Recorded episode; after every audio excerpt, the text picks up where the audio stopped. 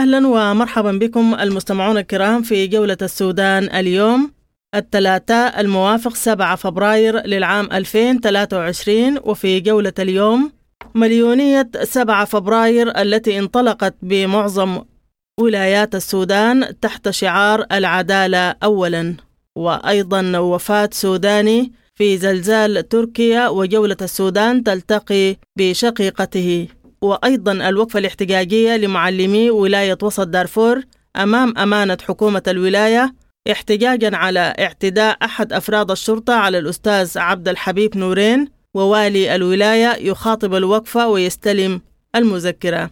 وأيضا الأستاذ علي عبيد مدير المكتب التنفيذي للجنة المعلمين السودانيين يعلق على تصريحات عضو مجلس السيادة ياسر العطا حول معالجة قضايا المعلم والتعليم. والصحفي والمحلل السياسي شوقي عبد العزيز يعلق على زيارة المبعوثين الدوليين التي يشهد السودان تزامنا مع زيارة وزير الخارجية الروسي إلى البلاد وهل تسهم هذه الزيارات في استقرار الوضع السياسي في البلاد؟ والأستاذ همرور حسين القيادي بشرق السودان وعضو اللجنة التحضيرية لورشة السلام شرق السودان يتحدث عن ترتيبات انعقاد ورشة سلام.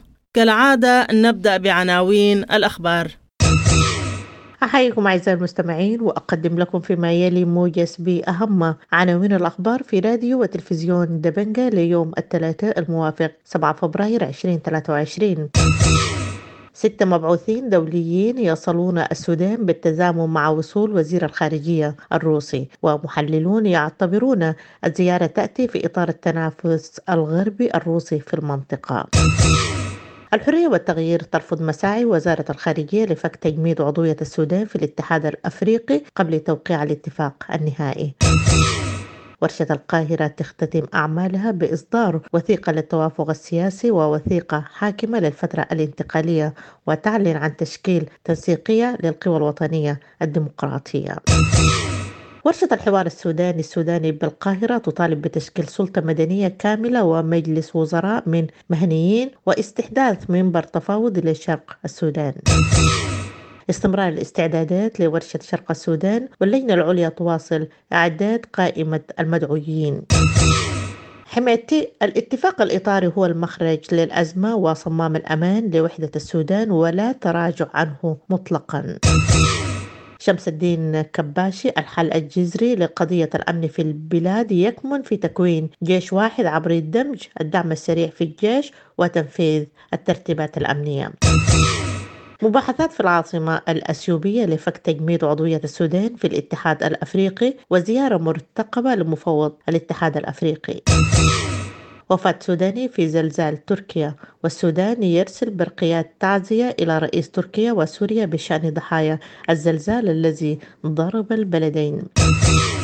مقتل مواطن بمنطقة كتور 50 كيلو متر جنوب محلية طويلة بولاية شمال دارفور في عملية نهب مسلح من قبل أفراد من الميليشيات المسلحة.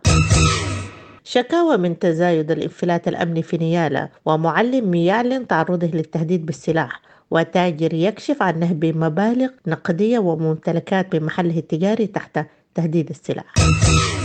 إصابة مواطن بطلق ناري في عملية نهب مسلح في سرف عمرة بولاية شمال دارفور. إصابة مواطن بالجروح في عملية نهب لعربة على طريق أبطا وزالنجي بولاية وسط دارفور. معلمو ولاية وسط دارفور ينظمون موكبا إلى أمانة الحكومة في زالنجي تنديدا باعتداء ضابط شرطة على معلم ووالي الولاية يؤكد وضع الضابط في الإيقاف ويوجه بنقل الضابط خارج الولاية.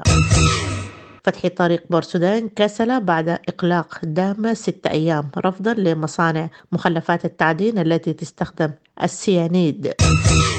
مقتل مواطن في مطاردة لقوات مكافحة التهريب في كسلة ومحتجون يتسببون في إلغاء ورشة نظمتها منظمة ألمانية في كسلة بسبب عدم دعوتهم.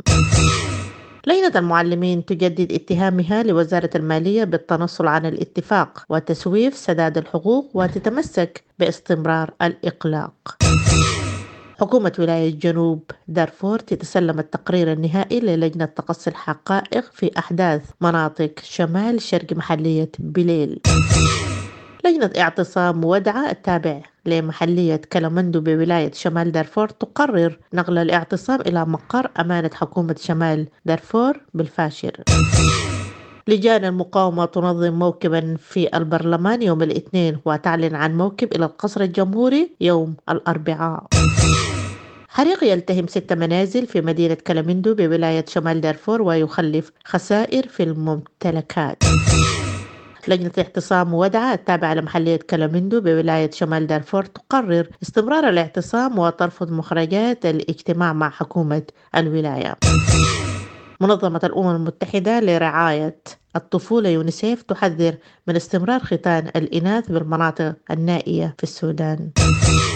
كان هذا الخبر الأخير من عناوين النشرة وإلى اللقاء.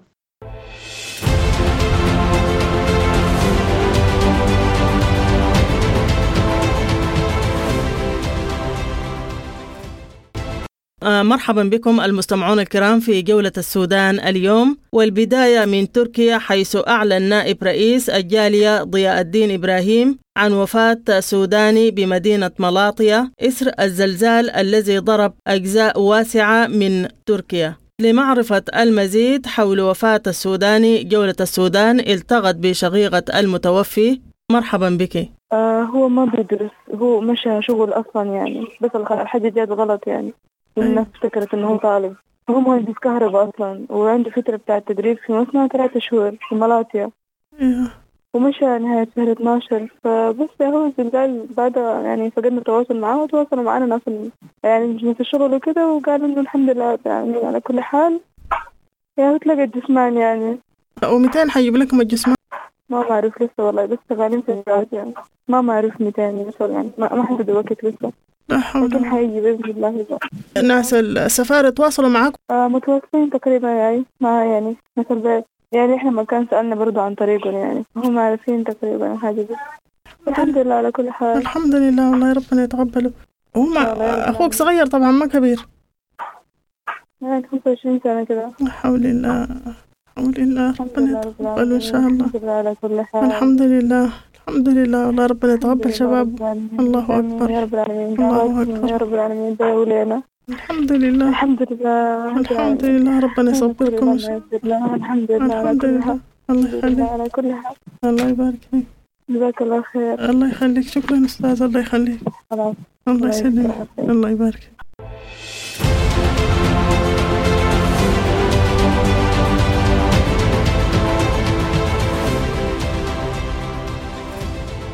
مرحبا بكم من جديد المستمعون الكرام في جولة السودان اليوم والتي تأتيكم من راديو وتلفزيون دبنجة حيث انطلقت اليوم مليونية 7 فبراير والتي جاءت تحت شعار العدالة أولا والتي نظمتها تنسيقيات ولاية الخرطوم والمتجهة إلى برلمان الشعب. جولة السودان كانت هناك واستطلعت عدد من الثوار. فلنتابع هذه الاستطلاعات. الرحمة والمغفرة لشهداء الثورة السودانية عجل الشفاء للجرحى والمصابين اليوم في 7 فبراير مواصلين في درب النضال وفي سكتنا الثورية المليانة بمتاريس كثيرة. آه، قد توضع قدامنا السلطة الانقلابية منذ انقلاب 25 أكتوبر. آه، لكن نحن مستمرين في المد الثوري على كل مستوى آه آه ولاية الخرطوم حاليا في ولاية الخرطوم وبحري ومدرمان تحديدا في شارع الشهيد عبد العظيم متجهين نحو البرلمان نحو البرلمان لتحقيق أهداف الثورة السودانية في الحرية والسلام آه والعدالة. وحنكون مستمرين في كل شكل أدوات النضال السلمي من اعتصامات من مواقف من غيره. وحنكون مستمرين في المواقف. بتاعتنا الثورية لأن هي بتمثل لنا الأداة الرئيسية لتحقيق أهداف ثورة ديسمبر المجيدة وهي بتمثل الضغط الحقيقي الضغط الحقيقي على الإنقلابيين. آه، سبعة اتنين مليونية الع- العدالة والإفلات من العقاب. طيب إحنا قاعدين نقول عايزين نحول ما عايزين المادة- المادة 130 المشنقة بس لا. الناس اللي ارتكبوا جرائم في جرائم ضد الإنسانية في الشعب السوداني. عشان كده نحن عايزين المادة 186 المادة 186 بتاعنا شنو؟ هي هي المادة بتاعت الجرائم ضد الإنسانية. ولذلك دايرين نحول المجرمين ديل للمادة 186 لا شراكة ولا مساومة ولا تفاوض. تسقط بس. سبعة اثنين.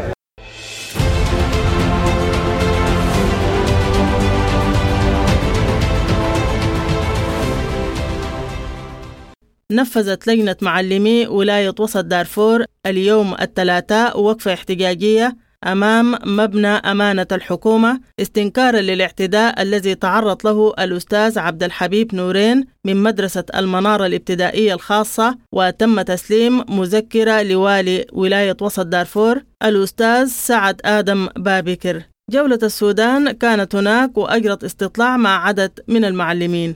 آه سيف الدين عبد الله هارون آه، أمين الإعلامي للجنة المعلمين ولاية وسط دارفور. آه اليوم خرجنا وقفة احتجاجية وقدمنا مذكرة للسيد والي ولاية وسط دارفور التي تتضمن من داخل مذكرة مط- ثلاثة مطالب. آه منها محاسبة الفورية للجاني حتى لا تتكرر تلك هذه السلوك التي لا تشبه رجل الشرطة. اثنين وده حد لكل من تسولت له نفسه لقيام تلك الأفعال البشعة التي حزت أرجاء ولاية وسط دارفور. ثلاثة اتخاذ تدابير وتطبيق القوانين لحماية المعلمين والمعلمات ولاية وسط دارفور. ونحن كمعلمين متضامنين تماما جدا مع آه، أستاذنا الحبيب نورين آه، أعوذ بالله من الشيطان الرجيم. بسم الله الرحمن الرحيم. آه، أنا الأستاذ يوسف أبو بكر عمر عضو لجنة معلمين ولاية وسط دارفور. قمنا اليوم الثلاثاء بوقفة احتجاجية آه، للاعتداء اللي تعرض له الأستاذ آه، عبد الحبيب نورين من مدرسة المنارة الابتدائية الخاصة. وقمنا بتسليم مذكرة لوالي ولاية وسط دارفور آه، نحن ندين ونسجب الاعتداء اللي تعرض له الأستاذ عبد الحبيب وكلنا آه، أستاذ عبد الحبيب هذا الاعتداء آه، هي اعتداء لكل مدرس في السودان تم رفعها. ونبقى في تداعيات الوقفة الاحتجاجية التي نفذها معلمو ولاية وسط دارفور. حيث شكر والي ولاية وسط دارفور الأستاذ سعد آدم بابكر المعلمين على الوقفة وقال إنه فور سماعه خبر الاعتداء اتصل بمدير الشرطة بالولاية واستنكر التصرف الذي بدر من أحد أفراد الشرطة مضيف أن مدير الشرطة استنكر بدوره الاعتداء وقال الوالي إنه بلغ مدير الشرطة أن الفرد الذي اعتدى على المعلم غير مرغوب فيه في الولاية ويجب أن يغادر الولاية. المزيد في حديث والي الولاية الذي خاطب الوقفة الاحتجاجية لمعلمي ولاية وسط دارفور. أول حاجة نحن بنشكركم على هذه الوقفة لأنه بنفتكر إنه كل الشعارات اللي أنتم رافعينها الآن دي هي شعارات تعزز مقام المعلم ونحن كلنا اشتغلنا معلمين. أنا اللي قدامكم ده سنة 80 كنت معلم. قبل ما أشتغل ضابط اداري وقبل ما أخش الجامعة. ولذلك نحن أكثر ناس بنعرف قدسية التعليم. وأي زول يعني كل ال ال ال ال ال ال ال ال الشعراء وحتى الرسول صلى الله عليه وسلم كانوا بي- بيلقبوه بالمعلم. نحن نقتنع تماما بأن التعليم مهنة مقدسة. ونؤكد تماما بأن التعليم يجب أن لا يمس بمثل هذه الأفعال. حقيقة هذا التصرف الحصل أنا عرفته في لحظته. وأنا طوالي ضربت لمدير الشرطة وطالبت قبل ما أنتوا تصلوا مدير الشرطة وتتكلموا. أنا وصلتني المعلومة وتكلمت مباشرة مع مدير الشرطة. اللي هو صلاح قلت له يا أخي هذا السلوك أنتوا كشرطة ما بيشبهكم.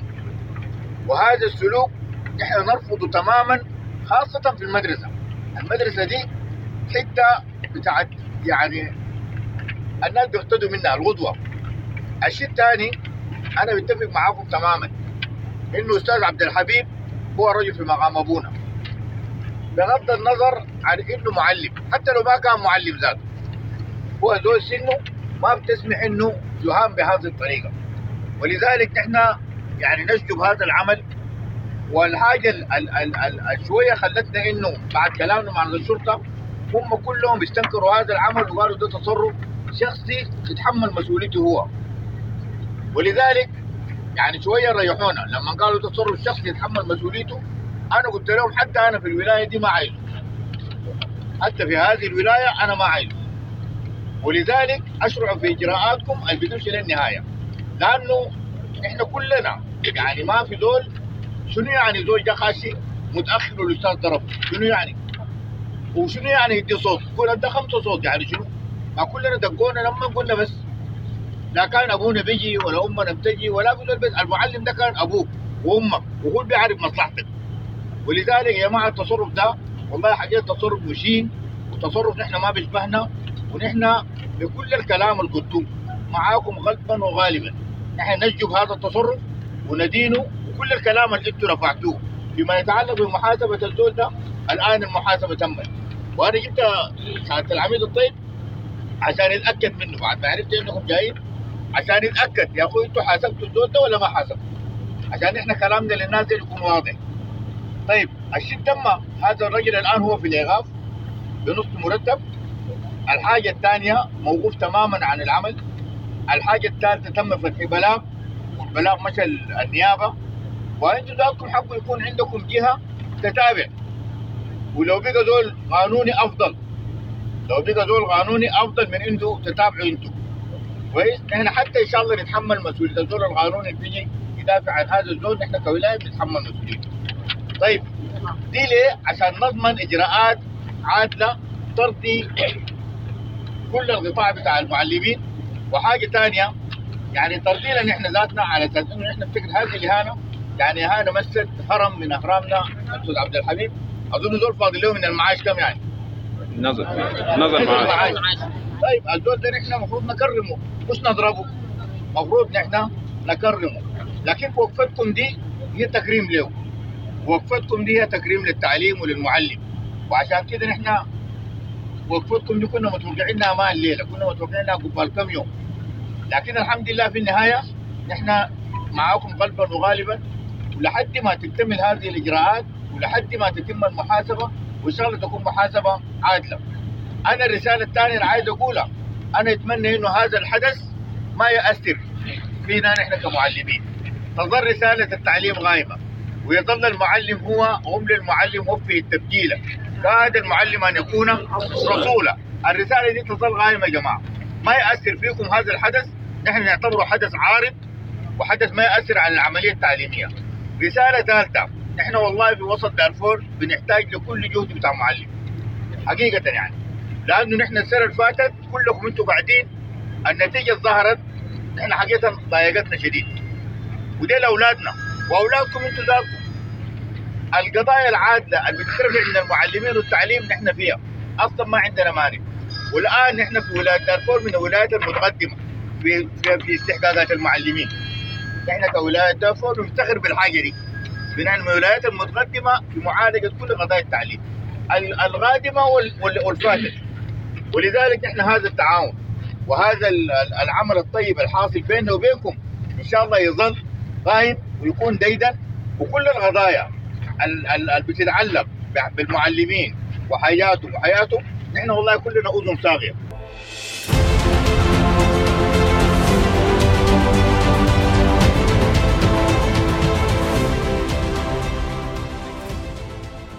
وفي شأن آخر أكد عضو مجلس السيادة الانتقالي الفريق أول ركن ياسر عبد الرحمن العطا اهتمام المجلس بمعالجة قضايا المعلم والتعليم لافت إلى الخطوات العملية التي اتخذت لتذليل العقبات والتحديات التي تواجه العملية التعليمية بالبلاد.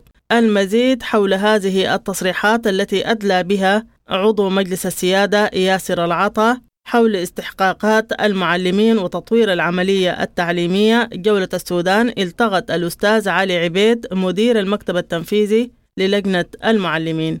مرحبا بك أستاذ. يمكن البيان بتاع اللجنة اللي طلع اللي فيه الحاجة التوضيحية بأنه آه مجلس السيادة بعد ما التزم آه بسداد المتأخرات ودفع الفروقات و الحاجات الطالعة اللي اللي بتعتبر حقوق بالنسبة للمعلمين نعم. صراحة في الاجتماع الأخير المسألة مشت في منحى ثاني آه، اللي هو آه، بالنسبة لفروقات ال- الثلاثة شهور بتاع تعديل الهيكل الراتبي آه، هم ذكروا بانه حتى تنفيذه حيتم بعد شهر مارس ويتم عبر جدول يعني ربما تاخذ فترة طويلة جدا في في تنفيذها يعني.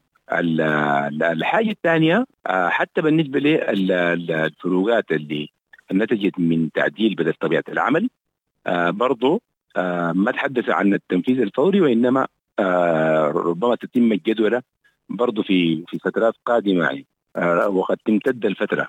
فلذلك نحن بنعتبر إنه ده فيه تنصل من من الاتفاق التم لأنه كان الاتفاق التم المفروض يتم التنفيذ فورا. فكلمة فورا دي بتوحي بأنه المفروض ال- الحقوق دي تدفع جملة واحدة وتدفع في فترة زمنية وجيزة. ولكن ال- الأمور سارت بعد ال- اللقاء الثاني في في اتجاهات خلاف الشيء اللي تم الاتفاق عليه. آه، أضف إلى ذلك أصلا هو بالنسبة للحد الأدنى آه، ما تمت مناقشته الحد الأدنى للأجور. والصرف على التعليم ذات نفسه اللي كان تم الاتفاق عليه إنه 14.8 في الميزانية اللي طلعت آه، فوجئنا بإنه التعليم كله مدينه 10% وال 10% دي على ما يبدو حتى هي خاصة بالتعليم العام والتعليم العالي يعني. وبالتالي ممكن الصرف على التعليم العالي يكون ضئيل جدا. فلا نحن نعتبر إنه يعني مش تم الاتفاق عليه ولا وجهة لحل القضية يعني. فلذلك ال- ال- اللجنة واصلت في تصعيدها واصلت في إغلاقها. فهو هو هو, شوفي بالنسبة لنا إحنا التصريحات اللي بتتم يعني يعني ما قبله كان في تصريح من مجلس السيادة بإنه يتم التنفيذ فورا مش كده؟ نعم. ولكن على أرض الواقع التنفيذ الفوري ده ما تم. فبالتالي نحن أي تصريحات بتتم بدون ما آه، يصاحبها تنفيذ على أرض الواقع بنعتبر إنه ده يعني تصريح للاستهلاك ال- الاستعلاء يعني الإعلامي فقط.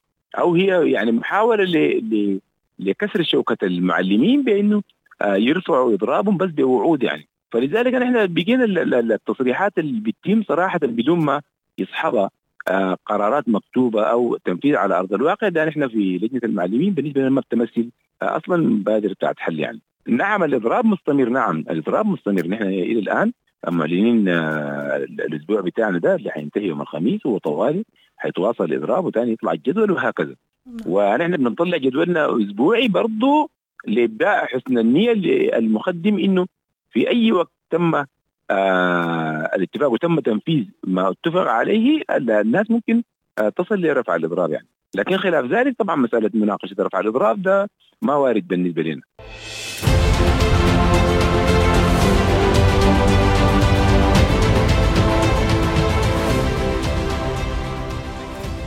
وفي شأن آخر قال الأستاذ شوقي عبد العزيز الصحفي والمحلل السياسي أن أعين العالم متجهة نحو السودان خوفا من الانزلاق لأي مزالق غير حميدة وأن يتحول السودان مثل المناطق التي تجاوره كإفريقيا الوسطى وليبيا وتشاد. مضيف أن الزيارات التي يشهدها السودان من المبعوثين الدوليين والتي تزامنت مع زيارة وزير الخارجية الروسي إلى السودان تأتي كلها من أجل دفع العملية السياسية للأمام ومزيد من الاستقرار السياسي في السودان. نستمع للمزيد في حديث الأستاذ شوقي عبد العزيز حول زيارة المبعوثين الدوليين التي يشهدها السودان. الفكرة بتاع المبعوثين ال- ال- الأمميين طبعا هم الآن السودان هو منطقة آه، في أعين العالم وانظاره عليها خوفا من إنه ينزلق آه، م- مزالق غير حميدة. آه، وتتحول إلى بورة آه، شبيهة بالمناطق اللي حوله في ليبيا وتشاد وأفريقيا الوسطى وغيرها من المناطق. فلذلك اهتمام كبير جدا من العالم الان يجد السودان في هذه المرحلة. فهؤلاء المبعوثين آه، يهمهم جدا دفع العملية السياسية للأمام. و وبعض المصالح اللي بتخص البلدان نفسها. فلذلك هم جو سيأتوا لمناقشة رئيس مجلس السيادة على حدة ورئيس وقائد الدعم السريع. ثم سيجتمعوا معهم الاثنين في اجتماع واحد لدعم العملية السياسية والمضي بها إلى الأمام بخطوات خطوات عاجلة وسريعة كسبا للوقت. فهذه الزيارة هي تؤكد أن السودان ما زال هي منطقة مهمة للعالم و- وأن الحلول السياسية فيه هو حلول مهمة يجب أن الناس يمشوا فيها للامام آه، مع حسابات الوقت خوفا من أي انزلاقات آه، ستكون هذه الزيارة ومن الواضح جدا إنه اثرها سيكون واضح وكبير في وقت سريع وعاجل يعني. نعم أستاذ يعني هذه الزيارات تزامنت يعني مع زيارة وزير الخارجية الروسي. هل لها علاقة بما يجري في الحدود أو بما يجري بين الصراع إن قلنا الصراع الأمريكي الروسي في الحدود ولا؟ نعم نعم بكل تأكيد هي لديها علاقات وارتباطات بعضها البعض والكل يبحث عن مصالحه وبالذات في منطقة البحر الأحمر هي الآن منطقة هامة جدا لكثير من دول العالم تمثل أمن قومي لكثير من الدول من بين إسرائيل والخليج وغيره فلذلك هي الآن هذه الزيارة لا تخرج من هذا الإطار وهذا النطاق. آه، الشيء الآخر اللي هو مصالحة هذه الدول في آه، منطقة الغرب السودان الشريط الغربي المحاد لتشاد ومحاد لكثير من الدول المجاورة للسودان فيها بعض الأزمات ووجود قوات من اتفاق نروح مشاكل هذه القوات هي مسألة لديها تأثيرات كبيرة جدا على الأمن القومي العالمي والأمن السوداني وهكذا. لذلك كل هذه الزيارة في كل هذه الملفات ستناقش فيها. نعم. آه، أستاذ إلى أي مدى يمكن يعني يستفيد السودان من هذه الزيارات يعني زيارة المبعوثين وزيارة إلى أي مدى أو من المستفيد يعني؟ عليه أنه يناقش ملفات اللي بتهمه. كما الدول دي بتناقش الملفات اللي بتهمها فيجب منه المسؤولين يناقشوا مصالح السودان. ده مهم جدا شكرا لك. الله يخليك.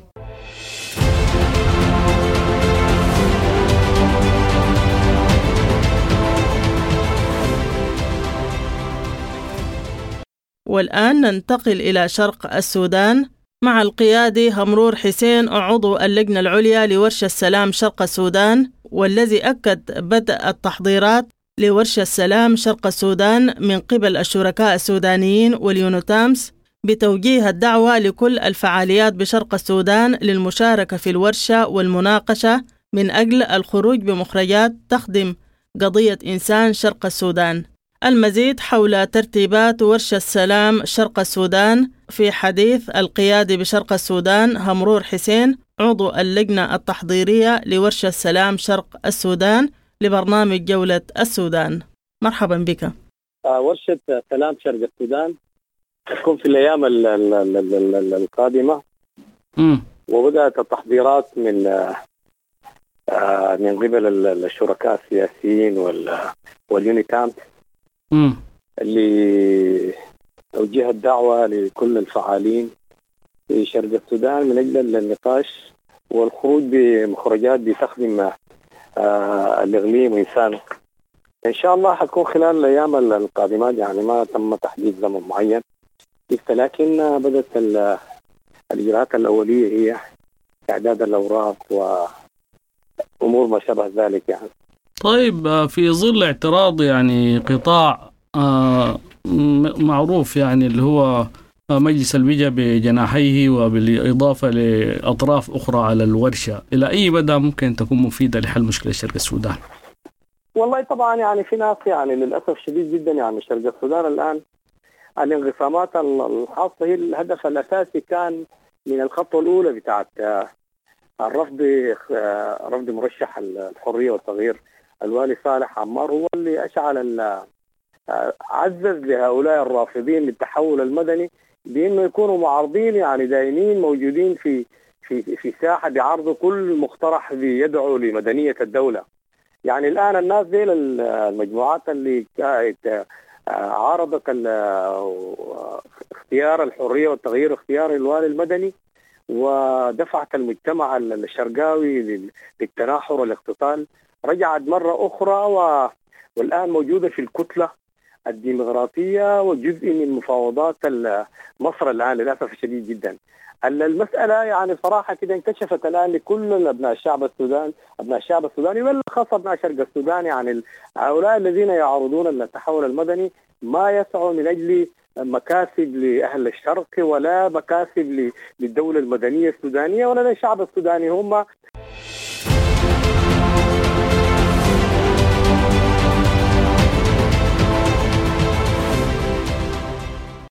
بهذا المستمعون الكرام نصل بكم إلى ختام جولة السودان اليوم. قدمناها لكم من راديو وتلفزيون دبنجة. حتى الملتقى لكم تحياتي وتحايا الفريق العامل. إلى لقاء